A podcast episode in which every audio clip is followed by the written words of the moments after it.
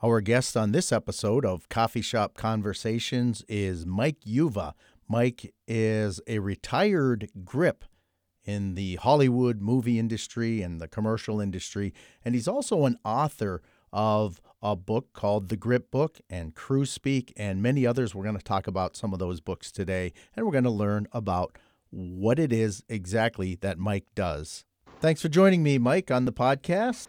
Well, hi, Forrest. Thanks for having me. This is great talking to you again after all these years. Let's see. You asked me what I do. I kind of guy just couldn't hold a job, so I got into the film industry. I do many jobs and none of them well. yeah, well, you were a key grip. I think that's what kind of got us introduced because you were a key grip and you wrote the grip book. Tell us about the grip book, what it is, and who's it for. Well, when I first got in the industry, you don't know anything. You're the new person on the on the crew. So they say, Mike, run over and get me an offset. Okay, and I'd run to the truck, ask the driver, what's give me an offset? I have no idea. So hands me an offset. I run back, hand it back. Okay, Mike, go over and get me a couple of grip clips. I run in the truck and say, "Give me some grip clips," and he hands me some grip clips. Then I run back, hand it to the boss. He goes, "Okay, Mike, go over there and get me some fingers and dots." And I run in the truck, and nobody's on the truck. What do I do? yeah. And I'm searching what looks like fingers, what looks like dots. So I run back to the key grip. What are fingers and dots? There's nobody on the truck. So he says, "Oh, they're little round things, like you know, they're in the bottom of the drawer." So I run back to the truck. So I'm out of breath by about 15 minutes into my day, and I feel like oh my goodness, I got to get pictures of all this stuff. So I started taking notes and then I'd take photographs with the old Polaroids when they had those, you know, and I'd write, I always carry a little notebook in my pocket. So I'd write it down. And at the end of the day, I had like 10, 12 notes. And 10, 12 notes became 20, 30, 40, 50. And I ended up with a thousand pages of notes. And I'm reading it. What do I mean by this? What do I mean by that? And so I started putting it together. And I had this little homemade notebook. And then the new people would be coming in. I said, Oh, it looks like this. And so I started sharing. Hey, man, you ought to make that into a book. So organically, it just kind of grew. And so I started helping people out. Of course, I was going to run down and buy a book on gripping, but there was no grip books. It was a very tight industry, and it is kind of a tight industry, as you know. And nobody kind of wanted to give up their secret information, like what a sandbag was or what a, a wedge was. You know, they, they want to keep it to themselves to keep the job. And I'm of the belief if you're good at what you're doing, doesn't matter what the other people are. Just know your craft, know it well, and be the best of it. You're gonna work. And so I share the wealth. And all the people that what little bit of knowledge I had gathered, we kind of started bonding together. And then they started hiring one person, two people, four people. And we became our own little group. And that's just how we kind of grew. And the book just kind of came out of it, like I say, organically. I have the fifth edition in my hand. I know you're going to be releasing the seventh edition.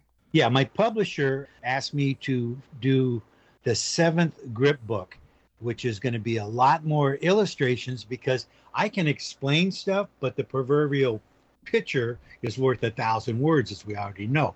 So I'll say, this is how I do it, or I did it then. They got the new and improved waves, and this is one of the many ways to get it done. But when you don't know any ways, it's nice to know at least one way. But try this, use you know the best you can, and then I always use the caveat: kids, don't try this at home. Batteries not included. Work with a skilled professional so I don't get my butt sued. A cameraman I once worked with, he says, My biggest fear, Mike, honest to God, my biggest fear, I'm going to get a crew in some little tiny city in the middle of no place and they're all going to come to set and they're all going to have the little silver first edition grip book in their back pocket. I'm going, oh my God. I said, oh, at least you get the basics out of it. you know, so it was a nice compliment. What what stuff did you work on as a grip? I tried to stay in the commercial zone. I did some TV shows. Uh, there's a TV show I did, Bones, and some other ones, uh, Dirty Sexy Money, and episodic. It's fun. It's, it's very lucrative because you put in 70, 80 hours a week. You're making good money. You're in the time and a half double time, but it destroys your your life. Stop and think. If you're putting in 40 hours, now double it. Doesn't mean at the end of 80 hours in that week that you feel just twice as bad. You feel four times as bad, but it's good, solid money. Now, commercial, you make a big chunk of cheese of money, and but you do it for a very short time. And with commercials, I was able to travel all over the world. if you have your uh, listeners go on the internet and look up Mikhail Gorbachev, Pizza Hut, I did that in like 1984, 88, right around there. We did a Pizza Hut commercial. I'm thinking, here's a guy who quit high school, joined the Marines, ends up in the film industry, and I'm in Moscow in the Red Square, st- sitting next to Gorbachev. I said, "Who? No one's going to believe this." I didn't believe it. I was there, so it was very exciting, and all I had to do was beat everybody else to work, be on time, know my craft as good as everybody else, and a little bit more. And you're always going to be in that 10%. And you're always going to get chose when they're picking teams, two sides. You're going to be maybe not the first pick, but you're going to be number three or four. I'm okay with three or four as long as I was on the team. That's great advice to anyone who's getting involved in films or commercials. How many years did you grip? Well, okay, good example. Uh, good. It depends what your start date is. I got out of the Marines 1976. That's how old I am. Oh boy. And uh, then my brother-in-law, who was dating my sister at the time, was a grip, and they needed an extra body, an extra, basically a schlep. Somebody had to carry in the heavy stuff. Hey, you want to try this stuff? So I went with him, and I did a Jack in the Box commercial. And I'm looking around, and I'm going, "You guys get paid how much to do this? This is nothing." And I was an aircraft mechanic in the Marines. I said, I can easily carry sandbags for three times the money. So, you know, and it sounds terrible, but I was highly motivated by an income. I had no other way to go without a high school education. So I got into that. And then I quit and I decided to go to school, got my certified license through the FAA to become a licensed aircraft mechanic, where I could then work any place in the world on anything that flies. Now I'm real kind of cocky because I'm sure of myself I have an ability that I can always fall back on. Then an opportunity came up, said, Oh, Mike, we have this commercial. It's three weeks long, and you're going to probably make about $15,000. Now I'm making 20000 a year as an aircraft mechanic, and I'm going to make 15000 in a week.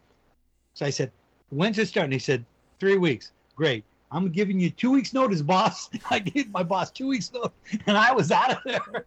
Never looked back. And the so, rest is history yeah. So between 1976, 1979, let's say 80 is the start time. So what's that? Count? Uh, that's over 35, 40 years, I'm guessing. Yeah, that's uh, 40. 1980 makes it 42 right now. So if I had my shoes off, I would have been able to count that. Yeah, high. well, you should have kept. You, you should have been prepared for this interview, Mike. Darn but, But uh, you wore shoes, so I'm losing a step. That's okay. I did the math in my head. You're quick. You get the grip book, but you also have Grip Speak. I like it because it's got pictures. It's almost like a dictionary. Absolutely. I I kind of called that. I think the original name was a Quictionary uh, or Griptionary. I'm sorry. Oh yeah. And so and because every you don't you know you don't need the history on how a clock works. You just want to know what time it is. Well the grip book is telling you how to build the clock. And this is saying this is a c stand this is what it looks like. This is what it can do. Next. Sandbag. What it looks like. What it weighs. Next. So it was a quick reference and we can bounce through there you know a lot faster. And the pictures like i say are worth a thousand words. It's the kind of book that you could have on a set and you could look it up very quickly. And then you got your famous comics mixed throughout, which I love. Yeah, everybody has. If you have a, a, a boss at work, right, and you always have a picture of who that boss either looks like, acts like, sounds like, whatever.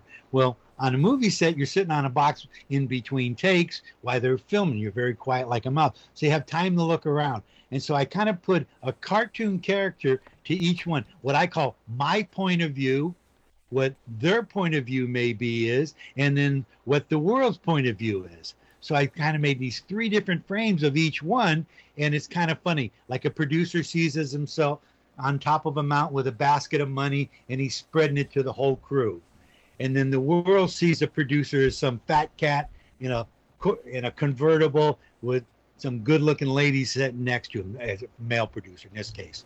And then uh, the crew sees him as Satan over a cauldron. Yeah. Just kidding. But it's, you know, we all have those tongue in cheeks. And it was so much fun and people got a lot of kick out of it.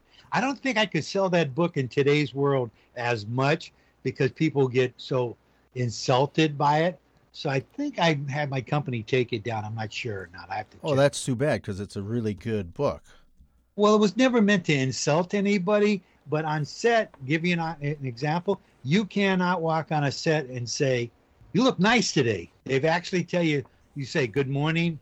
I mean, that's limiting right there. It's really gotten a little sketchy. And the jokes that we used years ago, anything off color is gone. So you really, you know, it's a plighter world and should be that way, but yet it was so, it was such a quick slamming. So I don't know. I, I, you know, I think my dinosaur days have come, and a meteor took me out. Well, you still got some great information here. Take the pictures out or something. I don't know. Am I giving you uh, publishing advice now?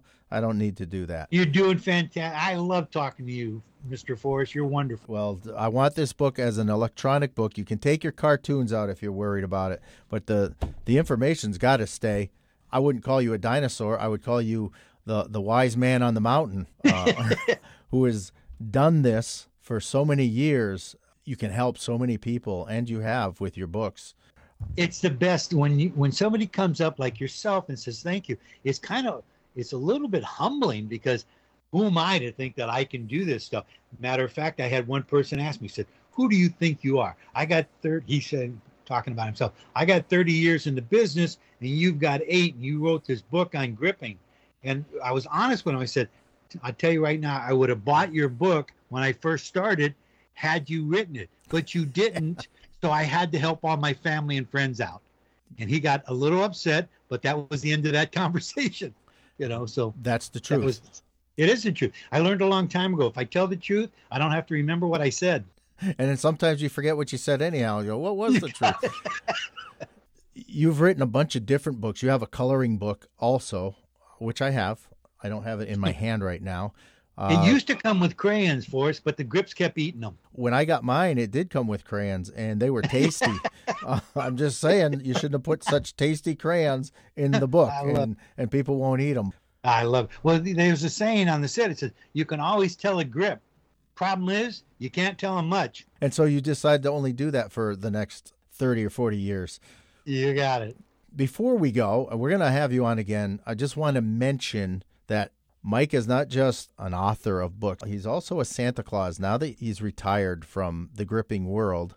And we're going to talk more about that. If you could see what I see right now, he looks like Santa and he's got this awesome room with airplanes and mist and lights. And I, I just, I kind of wish I was in that room right now. It looks like a magical place. Basically, you're 100% right. I built a little movie studio in my spare bedroom, which used to be my office and I get to broadcast to the kids. I do some live action videos, and I get to do personalized one to five minutes videos through a company, which we'll discuss uh, next time. But it's just, it's the best job. I, I didn't become Santa to make money, although it pays well. But I just do it and seeing the joy on the kids, sort of like seeing the joy on your face, you know, when you got your uh, we spoke together and you hear yeah. it in your voice. People, oh my goodness, it's Mike. And I go, yeah, where? Who's this Mike Uva? Yeah. You know, it's it's all smoke and mirror, but it's fun to see people to lift them up, and that's the best. You've shared your knowledge over the years with your grip book. You're doing the Santa Claus thing. You're one in a million, and I'm not blowing smoke like your machine is behind you. good one. but uh, oh, you quick, you good. I want to thank you for being on the podcast today, Mike, and I look forward to talking to you again this was wonderful. Wonderful being on your show. I got to tell you. Thank you, Mike.